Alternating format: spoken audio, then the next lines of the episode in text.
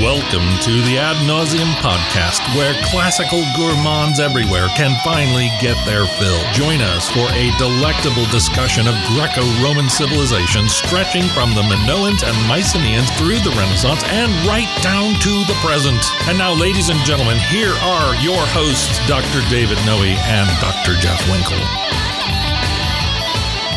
Welcome, listeners, to episode 131 of the Odd Nauseam podcast. My name is Dr. Jeff Winkle. I'm down here in the bunker, in the vomitorium, once again with my good friend and co-host, Dr. David Noe, sitting there at the other end of the table. How you feeling tonight, Dave? I'm feeling pretty good, You, you- actually. you, came in. You, I met you in the parking lot, and you were very peppy. I was pumped. I was. It was almost too much for me to handle. I was ready to go. you are. Do you like the working title for this episode? I do. I that's, don't say it though. Are you sure? We got to keep it. It's, it's great. it's not so good. It's very good.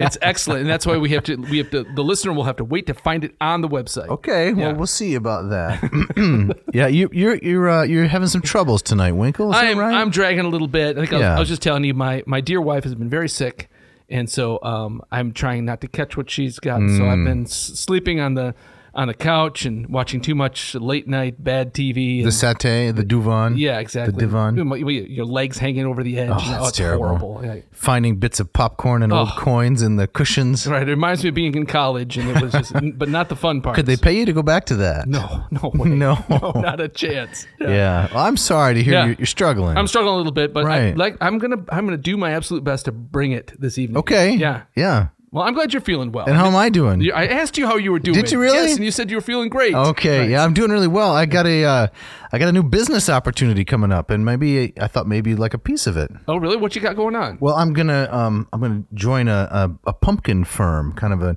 you know, fall spice, autumn spice sort of thing. Okay. All right. And uh, we're gonna buy and sell pumpkins, and I just thought you might want to get in on the gourd level. Oh, we're doing laugh tracks Yeah. now. if you're not gonna laugh, I got to get it somewhere. Oh my God. Was that so bad? Oh, I, I think I think it's a little hackneyed. don't you Okay. think? Are we are we that desperate that we have to kind of we have to kind of uh, we have to direct the audience? Of, Trying to keep it fresh. is that, that's all it is. I think probably the reason you're objecting yeah. to the laugh track is it didn't follow one of your puns. Oh, I think. Oh, oh could that be it? This is your version of you're just jealous. That's correct. Gotcha. Right, right. Well, I know. Actually, you know, I think about it. I I do appreciate it because this play that we're talking about tonight, Right. Not funny. No, not, at all. Not at all funny. the only time I thought there might have been a slightly lighthearted moment is Mm-hmm. when there was the description of Io going along cowhorned. There was a couple phrases like that where Uh-huh. I thought, is that possibly being uh, played for laughs, Man. uh, or with with the description of Io becoming a cow? Does Aeschylus want us to find that moving? Maybe. Oh. man. oh man, you, you, you're front you're front loading the episode with these, man. The only thing Yes. along those same lines that I thought Let's get serious. that's uh, that might be meant to be somewhat humorous is Ocean's arrival. Right. He- he's in some kind of ridiculous chariot drawn by some four footed birds, as he says. It- is this Billy Ocean? yes, he, the Caribbean Queen arrives. right, right. But maybe that is supposed to be kind of over the top and ridiculous. But I Yeah. don't think Aeschylus. I don't. When I think of Aeschylus, I don't think that you know that guy. That guy is a, a barrel of laughs. Yeah. Oh no, No, no, no, no, no. definitely not. Right. And Ocean is there for what? Like, it's is Ocean's 11, 12 lines? this is gonna be hard to get through. man. Okay. That's right. we, We have no shout out. don't. primarily because no one would want to be associated with such a show. Right. But okay. may, maybe we could promise if we if we read the shot, we they, we could drop a laugh track. there you go. If- if they- I mean, drop it, like get rid of it and not do it again. No, no, no. Drop it in there. Oh, yeah. Like to, to respond if they if they want to have like a, a humorous shout out. That's right. And- Yeah. Well- so Billy Ocean was a um, a real performer, right? He was. Yeah, he had a couple of he had a, a number of kind of big hits in the late eighties. I get him confused with Billy Idol and Billy Joel. I mean, how many Billys can you have? You, c- it's hard to keep track of your Billies. Right. Yes, right. But uh, Billy Ocean, uh, Caribbean Queen. He also Okay. had uh, uh, "Get Out of My Dreams," "Get Into My Car." Oh, that was that Right. he. Is he Yeah. British? I think he's. Uh, um, I think he's Trinidadian. Really? Yes. Oh, I should know that. You should know that. yeah. Okay. So no shout out, No. but we do have an opening quote. We do. and uh, probably the audience is wondering, other than stupidity, what is this episode about? Right. We are. This is part two Mm. um, of an episode on Aeschylus's Prometheus Bound. Correct. Right. So if you didn't listen to the previous one, uh, a listener, you'll go catch up. You might want to go back, Yep. catch up. Yep. And so, uh, shall I read this opening quote? I would Dave? like this. All right. This is from uh, David Constan. yes, a notable classicist. Yes. and translator. And I believe I met him once. Did you really? Yes, I don't have a funny story like you with Hugh Lloyd Jones and the The upside down name tag. upside down name tag, but I think I met him at the University of Iowa back in the day. really? Was he in town speaking? Mm-hmm. Yes, Yeah. it was. uh he was a, a, a guest lecturer. Yeah. Very impressive speaker, if I'm remembering correctly. Yeah, yeah. So this comes from an article of his uh, called "The Ocean Episode in the Prometheus Bound" from the the journal History of Religions way back in 1977. Wow, it was Uh, a long time ago. Right. So we're going to get to this episode where Ocean, uh, the, the god Ocean, Oceanos, comes to visit Prometheus bound. So, you know, the whole play is structured about Prometheus. He is chained, he's fixed to the rock By Hephaestus by Hephaestus. and Bia, violence and Kratos power. right, which we covered last time. And the chorus comes to visit him, and then Ocean comes to visit him, Io comes to visit him, Hermes comes to visit him. So that's kind of the structure of the play. So it's not bad enough that he's he's pinned to the Caucasus mountain and Right. suffering that way. He has to put up with an endless string of visitors. Exactly. All these pop ins. That's right. And uh, Ocean is is one of the, the more puzzling ones. He's a titan. he's a titan, right? But uh, critics have have kind of uh, struggled to kind of understand what why is this scene here and what what is he up to? What and what's the Right. point of this? And so uh, Constant writes, the critics have not been kind to Ocean. His character is a uh, is as a rule not either neglected or disparaged in discussions of the Prometheus Bound. Some, for example, have seen him as a lackey of Zeus, trying to undermine Prometheus's proud resistance against despotism. To others, he has appeared as a kindly but foolish and cowardly figure who serves at best only incidental dramatic functions such as comic relief, an interruption of Prometheus's lengthy monologue, or a foil to set Zeus's tyrannical oppression and the passionate indignation of, of Prometheus Okay. set off the uh, uh, the passionate indignation. It is acknowledged, to be sure, that Ocean is deftly brought to life with his pompous officiousness and prattle, and thus is rescued from being a mere cardboard character. But this is attributed to Aeschylus's skill and generosity towards his personae, like the watchman in the Agamemnon or the nurse in the Coephary. Ocean is rarely said, however, to serve any larger dramatic purpose. okay, now I just have to throw a flag here. Yeah, What's the soccer equivalent of flo- uh, throwing a flag? um, this is a yellow card, Cards of different colors, right? yellow and then red card. Yes, Okay, I got to raise a yellow card here. on da- on Dave Constant. Yes, here? I do. Okay, please. Yep. He says, um, "Ocean is deftly brought to life, and thus is rescued from being a mere cardboard character." Mm-hmm. Really, Ocean as a cardboard character? I, I just don't see that. You don't you don't see it? No, you don't describe Ocean as a cardboard character. Well, he, well, he's saying he's rescued from being one. I see. Yes. Okay. It's cardboard, Jeff. It's Ocean. it doesn't wash. I gotcha. I gotcha. never, never mind. All right. All right. All right. It's a picky point, but I the, I hate mixed metaphors. I gotcha. No, I hear you. Dogs of war have come home to roost. This kind of thing. You've heard this, yeah. right? Right. Right. Right. Right. Okay. I gotcha. Um, But so the larger point. to the larger point. So well. Uh, so Constantine goes on to, on to argue that there is a uh, a thematic and structural purpose to this episode uh, to this uh, episode with Ocean. Right. And we'll get to it later. We'll um, we'll return to his article. But I thought it would be interesting like, for us to to read the scene and, and talk about the scene, kind of see where we fall, and then we see Yes. where, where Constant kind of uh, comes out on this. I think that's a very good approach to this. all right. And something else that struck me that I'd like to keep our eye on as we go through the play. Yeah. Um, the first time I read this many, many years ago, uh, I don't think I've ever taught this one in class. I never taught either. No, I don't know why. And now that I think about it, because it's it's fairly compelling and it's short, which students always love. Yes. Um, but the first time I read it, a- as opposed to now, I am struck by the character of Io, and I'm filled with much more uh, compassion and and um, commiseration for her. And I just wonder what the meaning is. Why include this particular um, character Yeah. as a counterpoint to um, Prometheus? Right. This is something Professor Roberts talks about somewhat in her introduction, but I think it's a, a potentially rich vein of interpretation. Sure. No, I'm, I'm with you. Right. I'm. I remember I I was part of a graduate seminar where we read this play, and I remember my professor being of the opinion that um, uh, the the figures like Ocean and figures like Io, they are uh, the best way to read them as, as kind of larger symbols for um, the the lar- uh, the bigger groups out there. So Ocean is kind of a stand-in for the gods that um, Prometheus is up against. Io is a stand-in for human- humanity writ large. Oh, And so I don't know. We'll, we'll, we'll, we can see where this goes. potentially. Yeah. Yep. Okay, so as we get into it, Yeah. uh, Prometheus tells the Oceanids, Yes. right? So these are the daughters of Ocean, right? Oceanus. Uh, that even so, Zeus will need him. Yes. Now, the, the really only plot device, you might say, or the, the plot hinge point throughout the en- entire story Mm-hmm. is that Prometheus has special knowledge, which Zeus wants to get out of him. Yes. But surprisingly little time is spent on that point, I would say. Right, right. It, um, you're right. It was one of the, the things that um, kind of frustrated me this this go around of, of reading the play. That just the business of of Prometheus's foreknowledge. That um, i- at times Aeschylus is suggesting, of course, that's his that's the ace up his sleeve, right? Right. Um, he knows what's going to happen, and Zeus doesn't. So Zeus is time bound, and Prometheus, in, wa- in many ways, is not. But there were also places in the play that I I, f- I thought that uh, Prometheus seems to be limited in his knowledge, and and it, uh, it's it, it also kind of it drained some of the drama for me. Uh, in that, 'cause if Prometheus knows exactly what's going to happen, he, yes, he's suffering and suffering terribly, but he knows how it's going to end. Yeah. it kind of robs it for me a little bit of its of its drama, of its punch. That's not very Greek.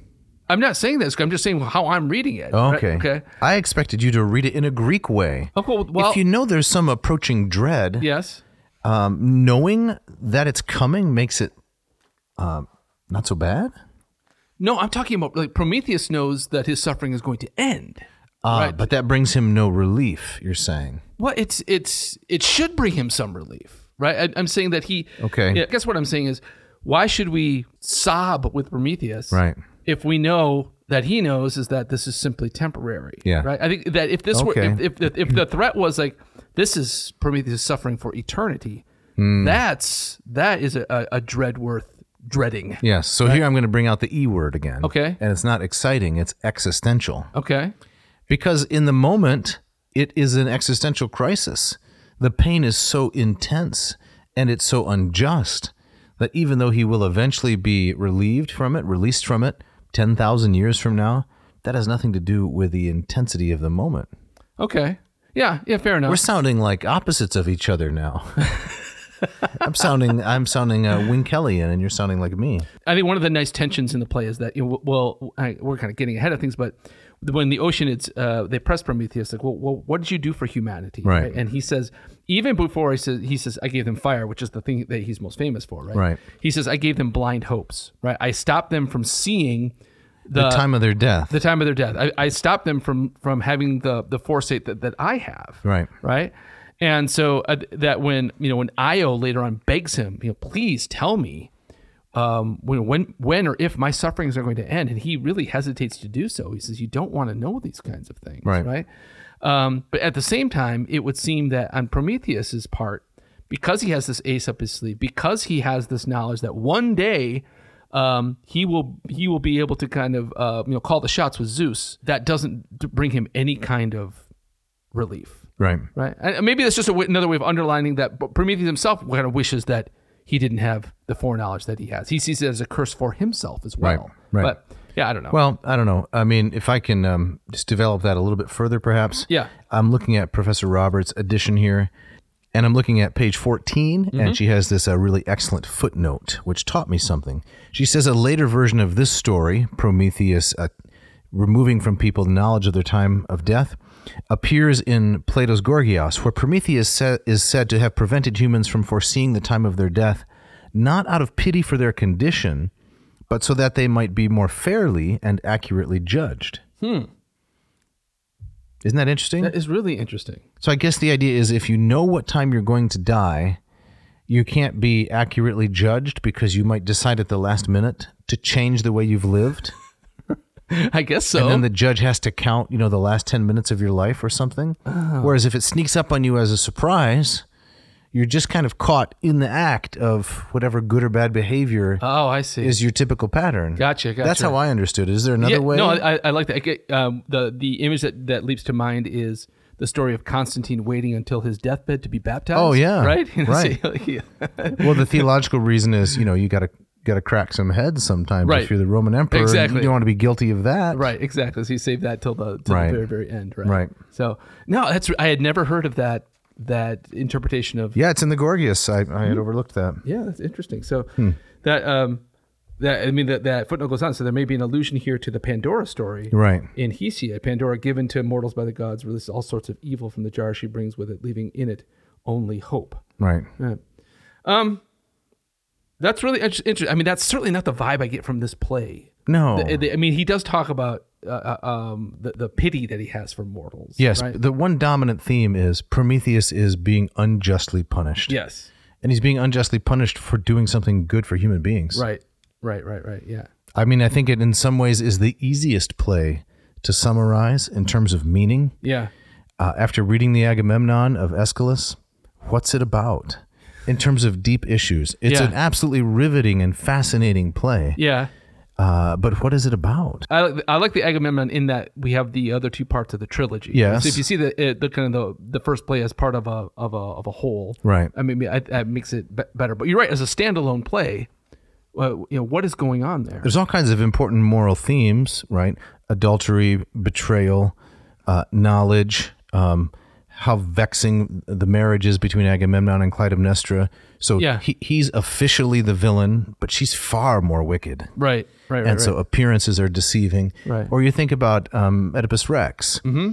Uh, after teaching Oedipus Rex many, many, many times and studying it pretty deeply, I feel like I'm able to articulate the main points and issues to the students. you Yeah. know, when we talk about it, yeah. but um, it's not like this. I mean, this this Prometheus Bound seems so straightforward. Right. Right, exactly. So Prometheus is- is suffering unjustly, and then, then also a theme that really starts cropping up in, in the first third, and then throughout throughout is the uh, the business of necessity. Right. The necessity is the deity at which every knee must must That's bow. right. Right. There's no escape. There's no escape from necessity. I mean, th- that's also in the Agamemnon too, right? Um, Yes. What, what it's, he said Agamemnon put his neck in the in the strap of necessity when he decided to kill Iphigenia. Right. Ananke. Right. But again, for a point of comparison, think of uh, Euripides' um, Hippolytus, right, where the young man uh, refuses to worship Aphrodite; he worships only Artemis. Yes. So the idea is self-control and uh, abstention from pleasure. Generally, has to have a limit. You know, don't overdo that, or it too becomes destructive. Yeah. That seems like a pretty easy uh, conclusion to draw, but um, so so maybe I guess it's that's a little bit like Prometheus Bound. Yeah. I guess I'm the point I'm simply making is that other plays of Aeschylus seem like they're more complicated Yeah. I would totally. I would, thematically. I would definitely agree with that. Yes. Yeah. and this is not an, an inside original to me. It's just it stands out when we start thinking about the themes. What, is that something that would maybe cause you to think that maybe this isn't Escalian? I don't have the you know capacity to say that. okay. We'd have to examine a lot of other details. Right. Right. Right. Yeah. But I mean, if you asked a student, right, you're signing this on an essay, and let's say they read, you know, one from one from Aeschylus, Prometheus Bound, one from Sophocles, they read Oedipus at Colonus. What in the world does that play about? Right? and they read Euripides Bacchae, Mm-hmm. and you say, you know, uh, summarize these plays. Well, the h- easiest one to summarize is Prometheus Bound. yeah. The, the other two, much Mm-hmm. more complex in terms of theme. Right. Right. Yeah. Let's get let's get back into the text here. So um, we're, again, we're kind of jumping ahead of things. Yeah, that's okay. So uh, The, chorus arrives. The chorus arrives, the Right. daughters of ocean, and um, I like this chorus. They, they stick with Prometheus to the very bitter end. Yes. they don't abandon him. Right? They- I mean, they do what choruses do. They weep and wail, and they wring their hands. They dance. they dance. They strophe and antistrophe. exactly with the best of them. That's correct. Right, and they worry and they wonder and they and they. Should we define those terms just in case there are some folks out in the audience? What in the world is a strophe? Strophe is a, is a is a turn, and then Right. antistrophe is a turn in the, in the other direction. Right. So at some point, the chorus divides up into a dyad and sings back and forth to each other. Right, right. So there's a lot with, with tragedy. There's a lot, you know, visually and sonically that we don't we don't know. Right. Um, but um, from well, there's face paintings and such. That's right. And uh, the We also meter- have something called a didascalia, which are kind of show notes right, in places, comments uh, on the manuscripts as to how these may have been performed. right, right, right. There's a lot of speculation, a lot of uncertainty as to how reliable they are. Yeah, I mean, even in, in some of the manuscripts too, it, it's unclear who's saying what. Right. So you'll see in different translations that some lines are credited to uh, different characters and Right. such. And so it's not, it's not. I mean, it's not. A, I- at the end of the day, I don't think it's a huge deal. Um, but there are questions about. Uh, there's a lot of questions about what tragedy looked and, and sounded like. And there's there's only so much you can take from the page. Yeah. Mm-hmm. Absolutely. So when the chorus uh, first appears, right, Would you say Prometheus is optimistic? I- It's as optimistic as he gets, right? I Okay. I, w- I wouldn't say that Prometheus is. Uh, he's not. Uh, he doesn't look on the, s- the sunny side of things. He's more of a liver half empty kind of guy. Right. Exactly. Exactly. Right. So I mean, there is. I mean, the I, I read it early on when he's talking about that. You know, eventually Zeus will come around because he knows eventually Yes. Zeus will come around. Um, and he seems to be actually kind of almost relaxed. I think I, I- uh, in in thinking about his own future, I think he's kind of just delighted to have some company. Yes. Right. He- he- Oh, yeah. You know, uh, he's he's Despite the fact that it's a pop in. it's a pop in, right? Ex- Exactly. Right. They just they uh they just uh, showed on up without an invite. Right. Um, but he does seem to be he, he seems to be um, warmed by their by Yes. Mm-hmm. their presence, right? And the fact that um, you know, compared to Ocean, compared to Io, certainly compared to Hermes, uh, the daughters of Ocean seem to have genuine concern, Yes. compassion for They're him. sweet. right. Yeah. So do you want me to indulge in a number of ocean related puns when the chorus shows up? Bring it on, Okay. Oh, please. Yes. Now we'll wait for later. Okay. All right. All right. All right, Dave. One of the things that, that I really like about Greek tragedy, especially um, when I was a student new to it, is that uh, it very often will kind of fill in all the background that you need. Right. I mean, there's some assumed knowledge, but a lot of the, the tragedies will, will give you the backstory. Right. And so early on, um, Prometheus he he- he tells the story to the the oceans. They want to know, right? They throughout the play, they want What to are know. you doing here? What are you doing here? What's going on? And so he fills them in on the background. And and would you read some Greek there, starting at, at line 199? Sure, I'd love to. So these are uh, what's it, one ninety nine through two oh four, Mm-hmm. and these are uh, um, what are these uh, trochees? I believe. Oh, we think so. got iambic trimeters here. I'm not sure. I think this is Trimeters. Okay. Yep.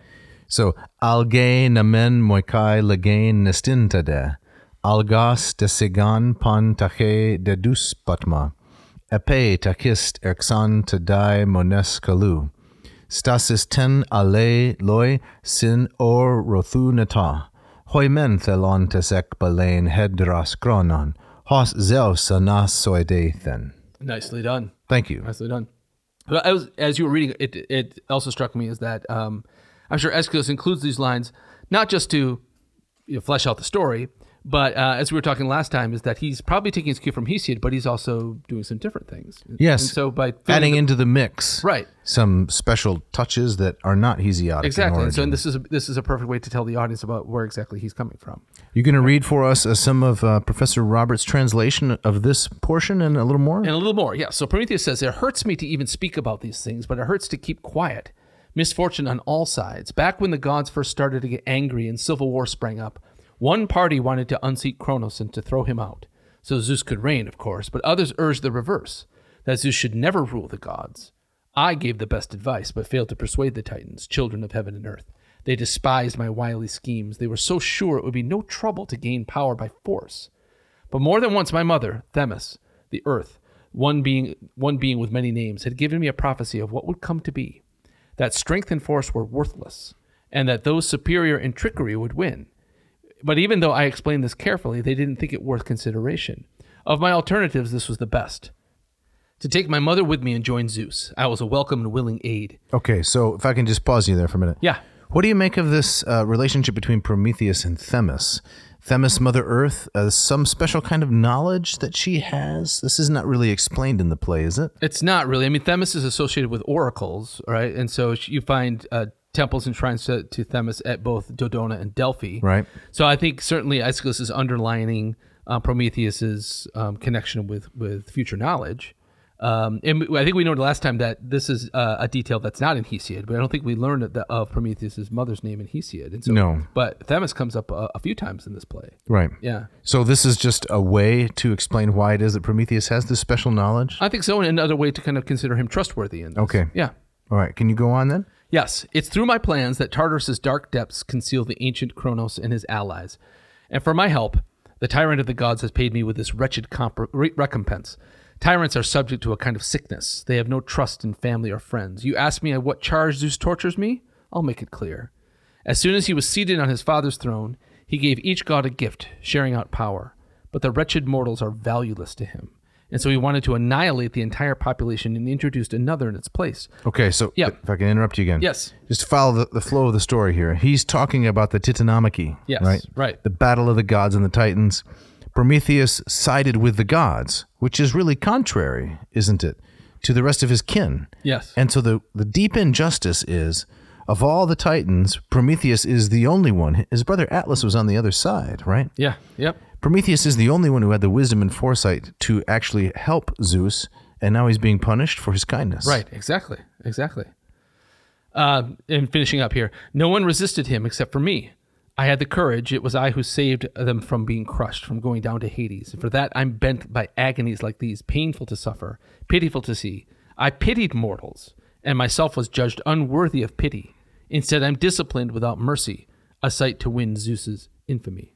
So Prometheus is like the Mr. T of antiquity. Um, what do you mean? What, uh, what- oh, he, he he pities he pities the fool. Right. Or- okay. right. Right. All right. Now I, I got some I got some questions here. Though. Okay. Right. I I'm, Tee 'em up. I think we we touched about, a little bit, bit upon this last time, but uh, the motive for Prometheus is helping of mortals. Right. He's often painted as this. We talked about Prometheus as kind of a proto Christ figure. Right. He suffers Yes. suffers on behalf of mortals. Um. Uh, but why does he does he pity them because- out of compassion? Is this just kind of a selfless love for mortals, or is the eh, the background to this is that you know why did Zeus want to annihilate mortals because he saw them as another generation that could eh, potentially rise up and overthrow them. He sees them Right. as a threat, Right. and so Zeus or Prometheus is kind of using also mortals helping mortals as a way to kind of deal with his his um hi- his rivalry with Zeus. Not so much because he has real compassion for them, but they're just another tool to be used in this back and forth. But the rivalry with Zeus, it didn't come until after he helped the mortals, right? It was Zeus's decision to destroy the mortals that led to the rivalry. I believe is how the chronology goes. okay. All right. So I think that this is something that's pretty much unexplained in the play. Why does Prometheus have pity on mortals? Because mortals are uh, Pitiable? pitiable. They're pitiful, right? Yeah. They are uh, creatures that are contemptuous in some sense in the eyes of the gods. yeah. So maybe this does add a slight layer of interpretive complexity to what I was saying before. It's not simply that Prometheus is being punished so unjustly, but there's some complexity in his character because he loves mortals without explanation. Yeah. Okay. All right. Uh, yeah, I'll, I'll take it. Yeah. Okay, you got another question? No, no. I think you that you kind of adjusting the the chronology for me that that really helped.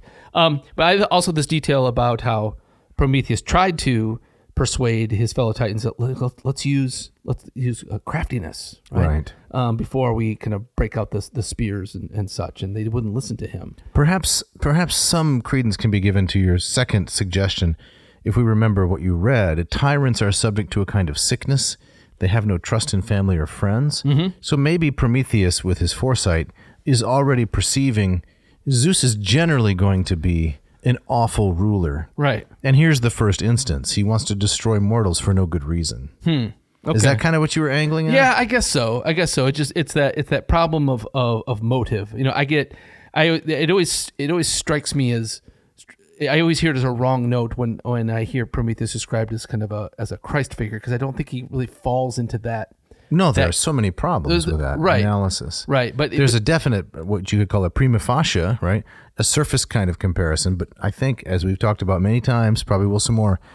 You dig below the surface, a lot of those similarities they're not based on much. No, no, and I think that this is one of them. And so that motive of Prometheus of why he cares for mortals is one that's always kind of bugged me. Mm-hmm. Yeah, uh, I, I don't know. I mean, I think certainly Aeschylus is he's setting up um, a Prometheus that um, he wants the audience to to pity him and, Right. to, and to side with him, right? And uh, and so he's he's he doesn't want to use br- brute force. He wants to use his metis, Right. and so um, he's he's acting like a like an Odysseus. He's Right. acting like a, a, a the kind of hero that a, a Greek might be drawn to. Mm-hmm. So yeah. Do we want to take it in a in a political direction? Let's next? let's do this. Yeah. Okay. Right.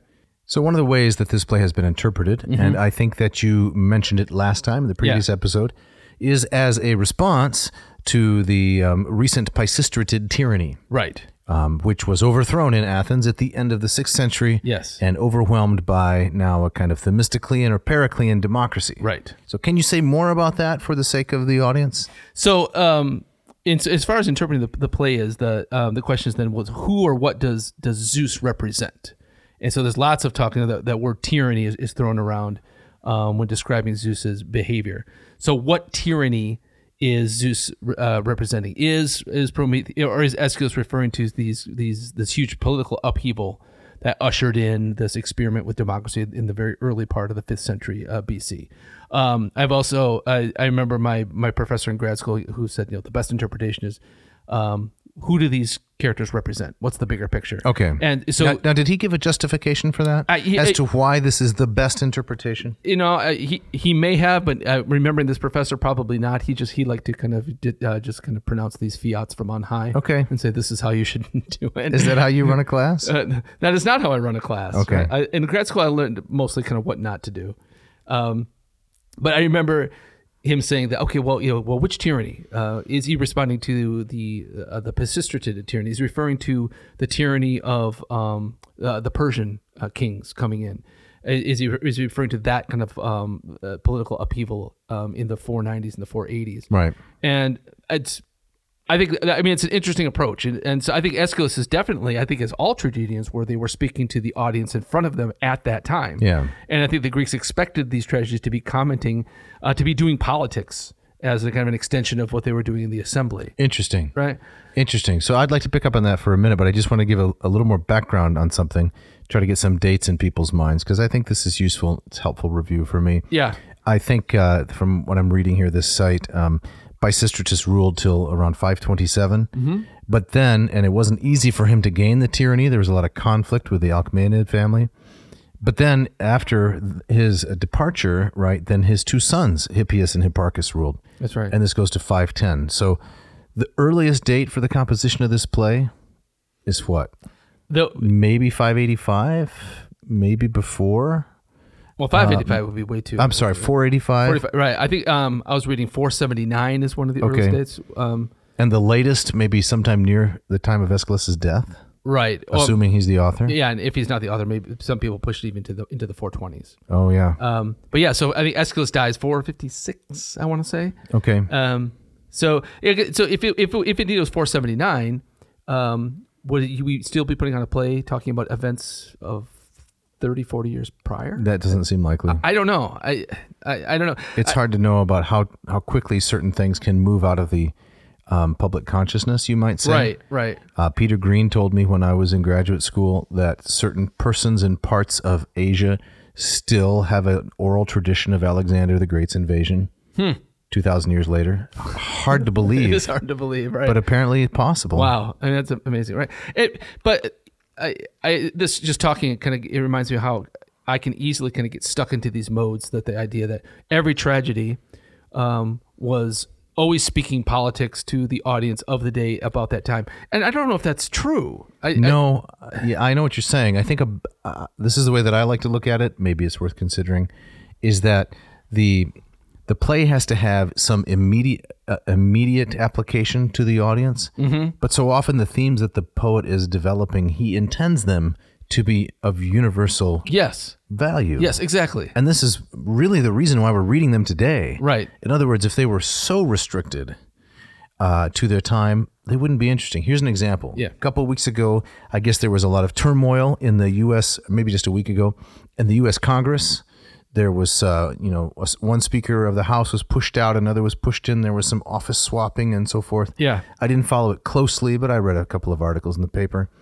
If that were turned into a tragedy, uh, a thousand years from now, it would be of very little interest if it dealt with just the facts of what happened. Yes. But if it tried to represent the persons as having in their characters types of, you know, hubris or humility, whatever the, the types are, then in the hands of a, you know, sufficiently able poet, maybe not this episode, but something like that, Yeah. it could be of enduring interest. Yes, yes, yes. Right, right. No, no, I, I like that a lot. And so the, maybe the the political moment is a can be a springboard for telling a Right. much bigger story. So I, it, uh, I'm again, f- audience, forgive us if we're repeating ourselves, but um, so when Oedipus the King is first produced, it's on the heels of the plague uh, in Athens, right? Yes. And so the the play opens in Thebes, but it opens that there's a plague in the city, and this is a problem that needs to be solved. Right. That immediate connection is it, it- it cannot be coincidental. No, no. But- to the actual, you're saying to the actual historical plague, exactly. which decimated Athens. Uh, decimated is the wrong word. It's a a third of the population, Yes. perhaps, Right, right. died. 429. 429 exactly And so that connection to, to that original audience you know, could not have been missed. Right. But that play quickly becomes about much bigger things. Yes. It's it's about. I mean, it's it's about you know uh, Knowledge. It's about knowledge. Destiny, it's about, fate. it- it's about you know are are the are the are the gods reliable? You know, Right. Are they uh, how how removed are they? It's about not being able to see, but having a kind of supernatural knowledge that the gods give Yes. when you've lost your vision. Right. Exactly. Exactly. Yeah. So, But, on, but only a really great playwright can do both things. Yes. Can connect some contemporaneous event to a, a theme that has, you know, um, transgenerational interest. Right, right. So I've I've found that that interpret this interpretation for this play. I mean, this is this is just me that um, okay, it'd be, it's interesting. You know, who does Zeus represent? But for that to be kind of the final word in the play, that makes the play much less interesting for me. Yes, I mean, definitely. I think it's really interesting to look at this as a as a as a piece from a particular historical context, which Right. is which is always important. Um, but I'm much more interested in, in questions like we were talking about. Um, you know, the motivation of Prometheus Yep. and and the removal of of, um, of of future sight as a gift. So maybe another um, point of contrast would be to compare how the characters are treated here to how they're treated in Aristophanes' comedies. Okay. So if making fun of a character like Cleisthenes or Cleon, if you make fun of them by name or the parody is too close, right? I mean, it's it's too obvious. Mm-hmm. Then you have to be all that more talented to make it something of lasting interest Yes. Yes. yes because yes. nobody's going to care a thousand years from now, you know, which Republican or Democratic congressman from Wyoming or New Jersey didn't get some particular committee appointment. right. Right. Right. Right. Uh, who cares? I can't imagine. But we're still reading about Cleon and Cleisthenes because even though they're by name, Aristophanes has done something exceptionally brilliant with them. Exactly, and even Aristophanes, he can, you know, he can get into those weeds. I'm I'm, I'm translating um, his Lysistrata right now, and it- there are a number of moments where if you look at the commentaries, we say this is a joke about so, this person. We have no idea what this means. Right, right. And it- it- Well, that's a good thing to remember. yeah, maybe, maybe it killed him, you know, in 411. Right. but but I mean, that's not that's not the end of the story. I mean, the Aristophanes comedies endure because um, th- they're they're much bigger than just those little throwaway jokes. yeah, right. it's like parachute pants. No. How is it like parachute pants? Well, because for a moment, you know, that's a funny reference. But Yes. a thousand years from now, that's going to be, you know, in the weeds, Yes, kind of. exactly. Who- exactly. Nobody's going to know what, what in the world is, is this about? Did they find this funny? Did they wear this for, you know? Were they constantly jumping out of planes Skydiving? in 1983? Right. right, Did you have a pair? No. it's not some kind of tell all. But speaking of parachute pants, Yes. it's time for the ads. Let's do it.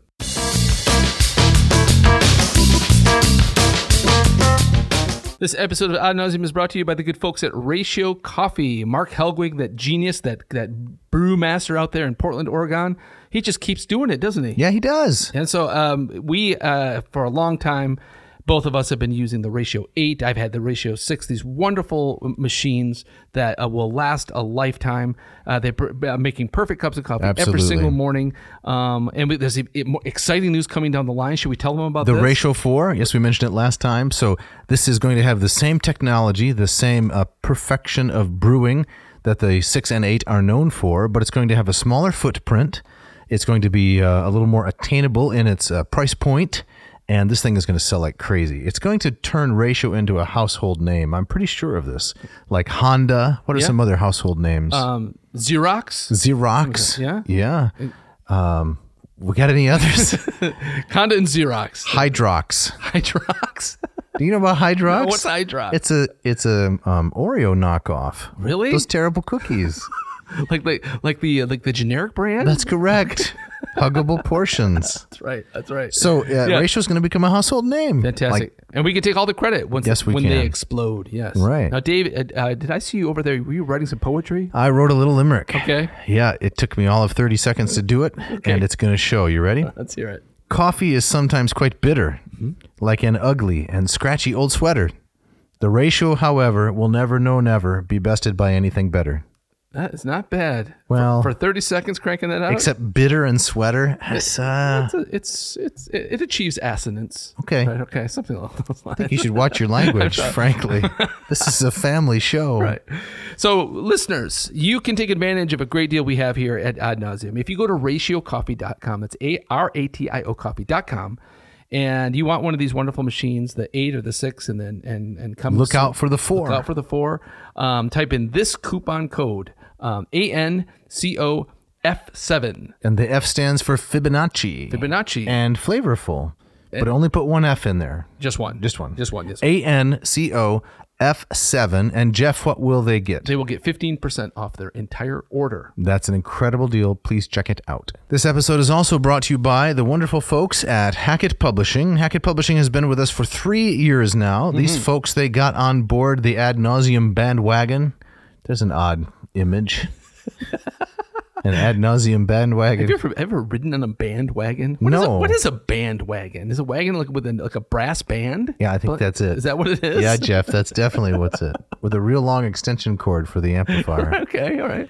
They got on the bandwagon three years ago Mm-hmm. and they said, yes, we want to support a classics themed podcast. Mm-hmm. We'll get behind you guys. And uh, so they've been sponsoring us for three years now. And we're using for this episode the wonderful translation by Professor Deborah Roberts. The previous episode heard her read a little bit of her own translation brilliantly. Mm-hmm. Uh, these folks selling fine quality translations and original scholarship for 50 some years, 52 years, I That's right. think That's right. offices in Massachusetts and uh, Indianapolis, Indiana.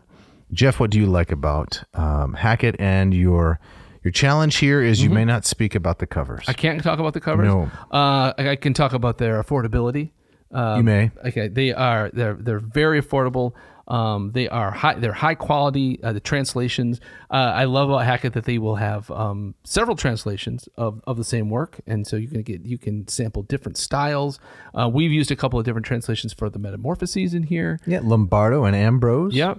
Um, and uh, I'm sorry, I'm going to talk about the covers because the, I, I love the cover of the I Prometheus. knew you Bound. couldn't resist. That's right. So is the- Uh, a cover liminal? you're not quite in the book, but you're not quite out of the book. I like that. I'll you're, buy that. You're approaching it. Yeah, if you, you, you bring bring up the word liminal, I'm in. Okay. Uh, lost in that middle. or space. you're at least halfway in. halfway in, right?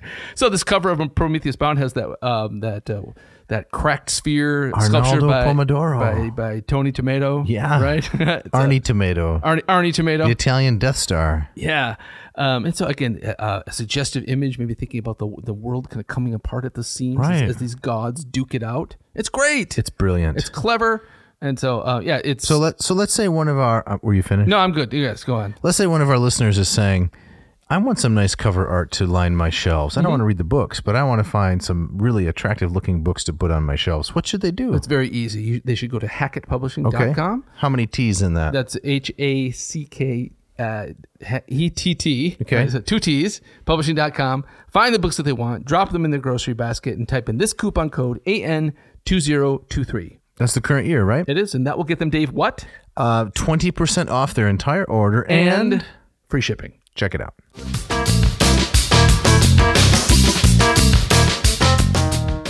All right, Dave, as we get back into it, um, I, I want to move past this political point, but there's Okay. um, one or two more things I wanted to say. So I think you said something last time about um, maybe uh, Aeschylus here is responding to Pericles. Like Yeah. Pericles is, is the tyrant, right? So the, the quote that you read from Hewlett Jones last time said something along the lines that Aeschylus was um, very skeptical about extreme forms of democracy. That was from, I think that was from Rose. Was that from Rose? Sorry, You're right. Yeah, it was H.J. Rose.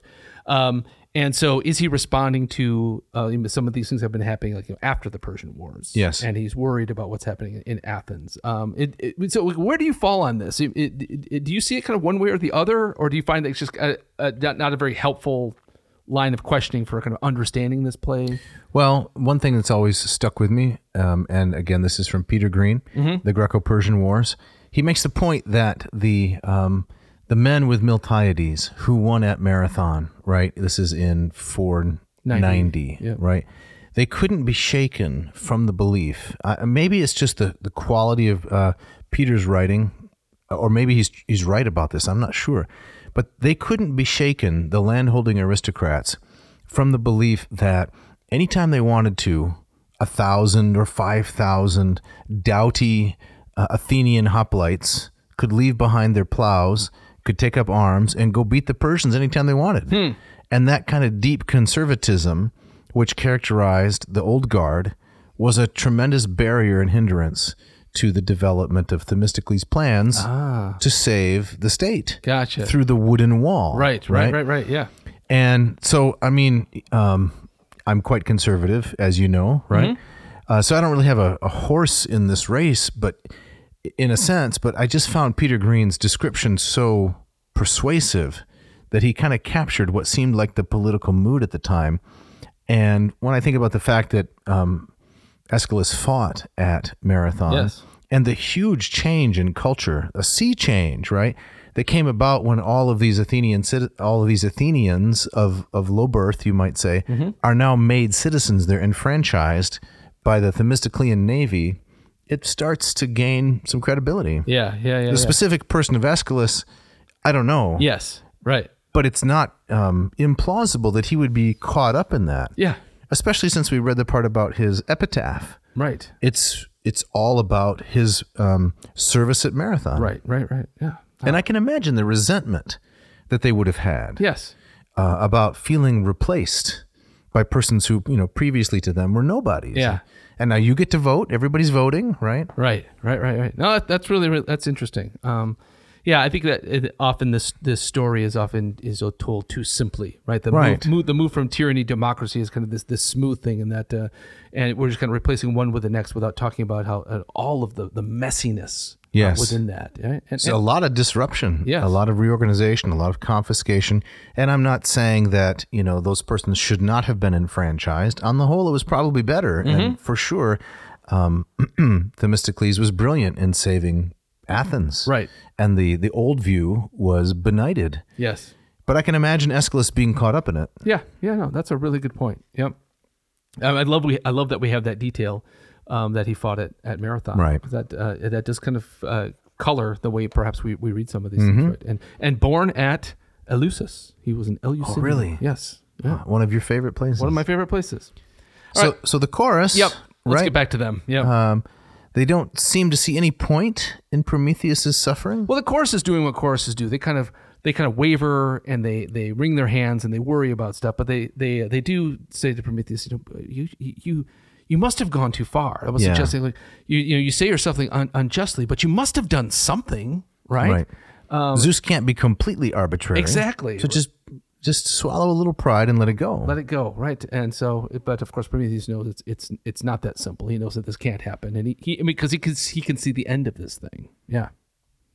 so now there is the arrival of Ocean himself. Yes. Not just the chorus of his daughters, the Oceanids, Right. but now one of the major characters, in addition to Hermes and Io and Hephaestus, a much more major character than Hephaestus.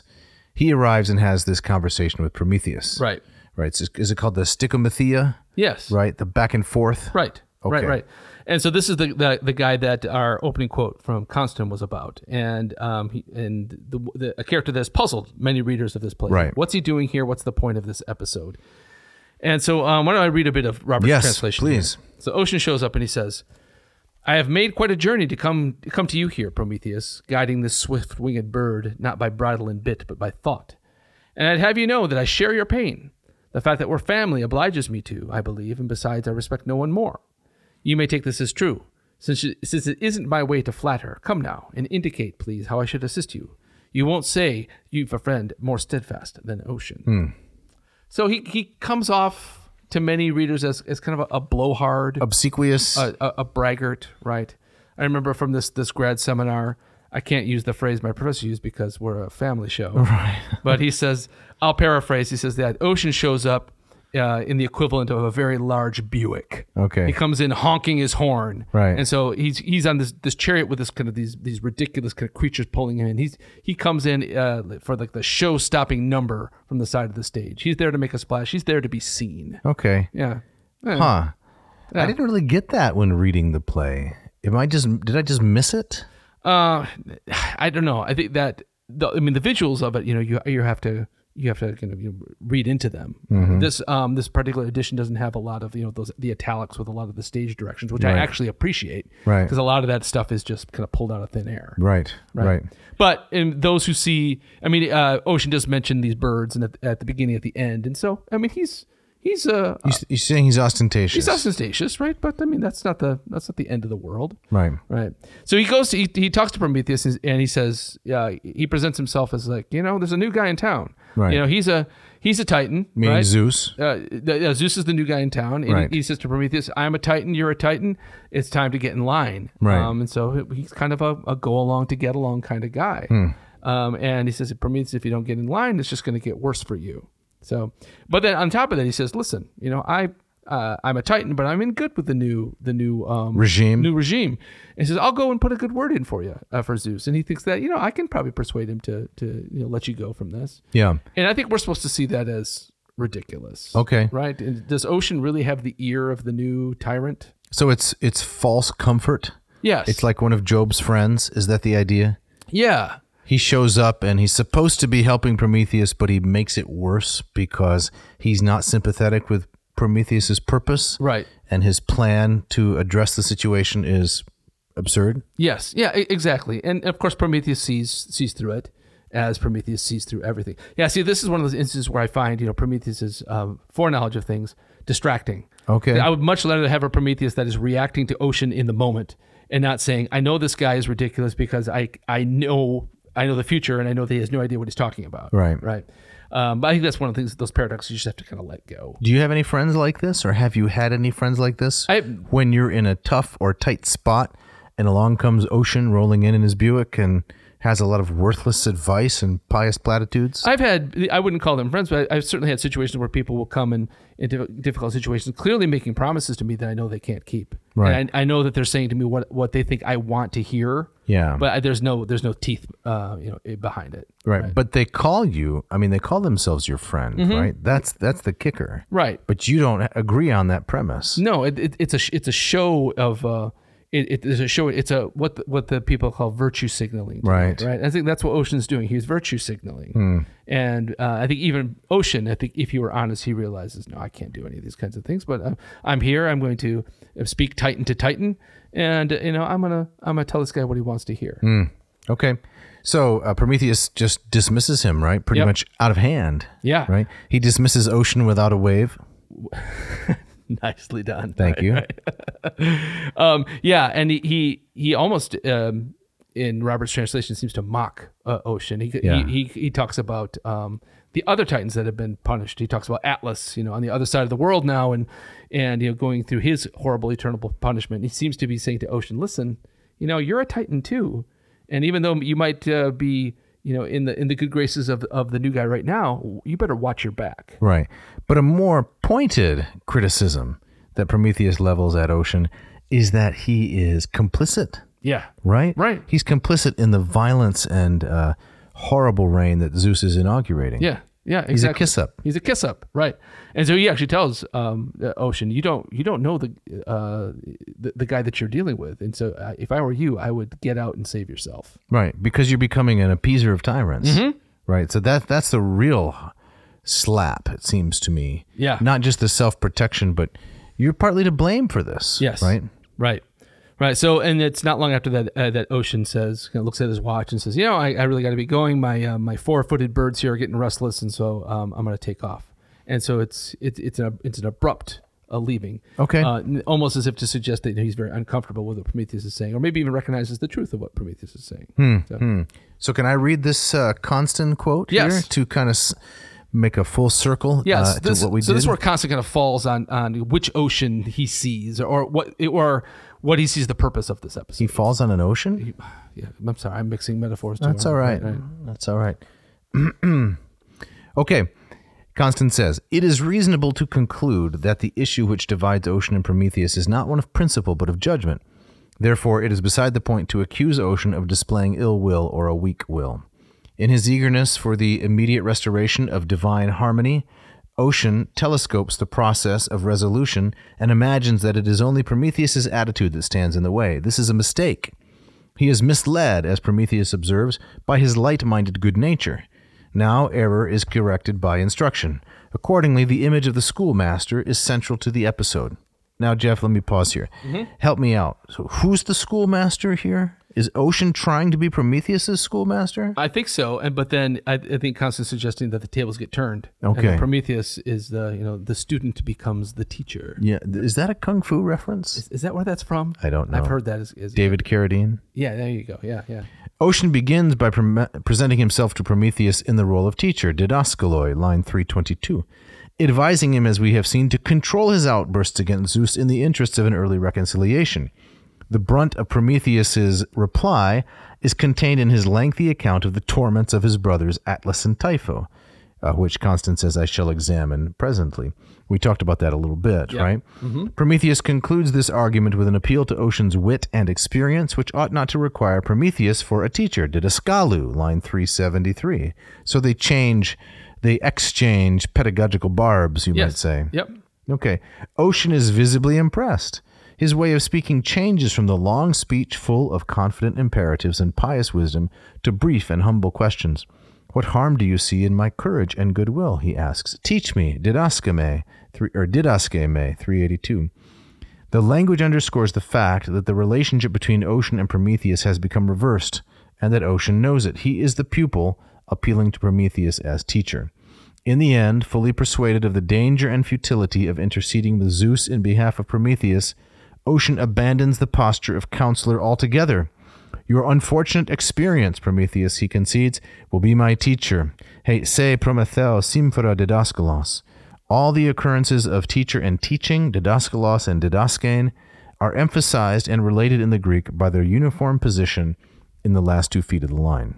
See, I like this. I mean, I like That's a pretty brilliant interpretation. it is right, and I, and I, I love arguments that are ju- are rooted in the language. Absolutely. Can you draw out the, the gist of it? Can you summarize it for us?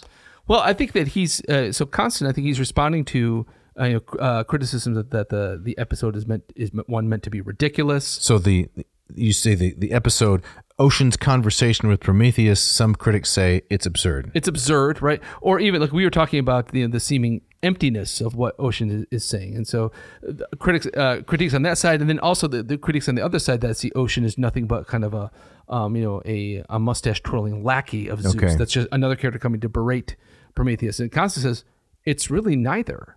And I love that this this interpretation because it, it humanizes Ocean. And Ocean is persuadable in that moment, and through Prometheus's words, which I mean, Prometheus is, isn't lashing back back at Ocean. He's he's challenging him, Right. But he's not you know he's not lambasting him as a, as an enemy.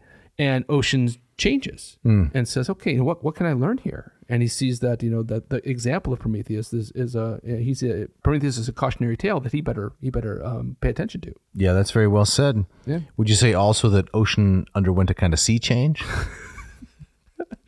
Well, if that's the current way we're looking at it. ah, nice, nice, nice. Oh, that seems like a good place uh, to maybe wrap this up Yes. to bring the boat to shore, you might say, Yes. and uh, shut this down. I know you wanted to talk about IO tonight, I did want to talk about, but that's Io. gonna we're gonna Yeah, have to wait till next time. Right. I think there's a lot of really interesting things to say about IO. absolutely. Yep. All right. So we're up against it. Yes. And before we get out of here, Dave, say a little bit about the Moss method and LPSI. Would I'd you? l- love to. Yep. So if you want to study Greek with me, go to mossmethod.com and check out my program. Module one is done. Module two is done. Module three is almost done. How many modules will there be? There'll be four. Excellent. Unless I decide it's more profitable to add others, and then there'll be more. No, I'm kidding. There's only four. Charles Melville Moss wrote this great book called A Greek Reader. And he says, uh, when reading Greek, you should use your mind, not your thumbs. You don't have to spend all your time in the lexicon. Think about the story, follow the story. Yeah. And that's kind of the method that we use.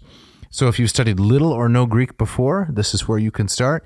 Uh, I have several students who took Greek in seminary, but um, either they've kind of, you know, been out for a long time or they want to go deeper, and they have found this program to really, really help them Excellent. uh, appreciate some of the literary aspects of the Greek language. Fantastic. So go to mossmethod.com, check out some of the free lessons and um, instructional videos. If you like it, sign up, and you can join the office hours every Friday. And uh, Dave, you, you can also uh, teach interested uh, learners out there Latin as well, right? That's correct. So latinperdiem.com slash LLPSI using the uh, very famous book by Hans Orberg, Lingua Latina per se illustrata, and this takes you ab initio from the ground up, from the very beginning. And uh, it's very important if you're going to learn a new language that you start right. You have to have a proper foundation. And uh, like I like to say, I think this is probably the best value for language study. It's um, not the cheapest. Um, it's not very expensive. Um, there may be other courses that are better. I can't say, but the combination of the two, it's a really excellent value. And with this one, uh, in the instructional videos, you are teaching. I'm uh, teaching students- four students, live right? Yes. students. Yep. And so, you know, sometimes being on the spot for Latin is challenging, but if you can watch someone else be on the spot and and learn beside them, that can be actually quite entertaining. Indeed. And uh, I think it's a good time. So go to latinperdiem.com, check it out, my YouTube channel, almost 2,000 free instructional videos. Fantastic. Excellent. All right. Hey, um, big thanks as always to Mishka, our great engineer, who with the turnaround time and the sound quality Amazing. is amazing. So um, again, many many thanks to to her. I'd like to thank um, the guys that provide us the free music, uh, Yes. Mm-hmm. Scott Van Zen and Ken Tamplin, Yep. for the intro and outro with the screaming guitar and then the nice bumper music for the ads. Very grateful for their generosity. Yeah. And hey, if you want a shout out, if you have a question, you have a comment, you have a complaint, you can write to us. Write to Dave at oddnauseum.com. Don't forget the V. Send complaints to Jeff at adnauseum.com. Do not forget the V. You can go to the website and you can check out our Lurch with Merch Mm-hmm. section if you'd like to get a nice uh, t shirt that is classically themed. It has this uh, tag on it Qui no Kent do Kent from Erasmus. The things that hurt, they teach. Mm-hmm. They teach. Yes, uh, very nice, uh, attractive black and orange. Yes, and ver- T-shirt. and very seasonal colors. Right Yes, now. they look uh, like orange or maybe sort of like a red figure vase. Yes. Very attractive. Good stuff. So Jeff, Yep. um, what's what's on the agenda for next week? Next week we're going to wrap up our look at uh, Prometheus Bound, and I'm looking forward to talking about about Io. yes, this poor woman turned into a cow who now wanders the world and suffers. Yep. and um, I guess I want to know. Uh, you have the gustatory parting shot. I do. Yes. Okay. This comes from uh, comedian Patton Oswald. Okay, never heard of him. Uh, I I bet you'd recognize him. He's All been right. in a lot of stuff, um, but he has this bit and talking about kind of the absurdity of you know various fast food items. And he Okay. has been talking about the KFC Famous Bowl, which I've never had. So, but Uh, yes. the KFC. What is a, what is a KFC famous bowl? It's a famous. Is it a new uh, a new item? I think I think so, but it's one of these things where they basically take all the stuff that KFC makes and just kind of dump it together. In Oh, a, bo- no. In a bowl. so, right. So this is a, a quote from one of his bits in the middle of this, and, and Okay. so uh, Oswald says, "Stop right there." Can you pile all of those items into a single bowl and just kind of make them into a wet mound of starch that I can eat with a spoon like uh, I'm a death row prisoner on suicide watch? Is there a way that the bowl can play this Mortal Coil's I- It'll End in Tears album while I'm eating it at 2 a.m. in the morning in my darkened apartment, just kind of staring into the distance? If you could put my lunch in a blender and liquefy it and put it into a caulking gun and then inject it right into my femoral artery, even better. But until you invent the lunch gun, I would like a failure pile in the sadness bowl. Oh, that's so grim. that's, so grim. so, I mean, he does this in, in, a, in a kind of a very faux Yeah. anger, you know, Yeah. uh, resentment style. It's, Yeah. very, it's very fun. I didn't do it you did a justice. great job. Thank you. Thanks for listening.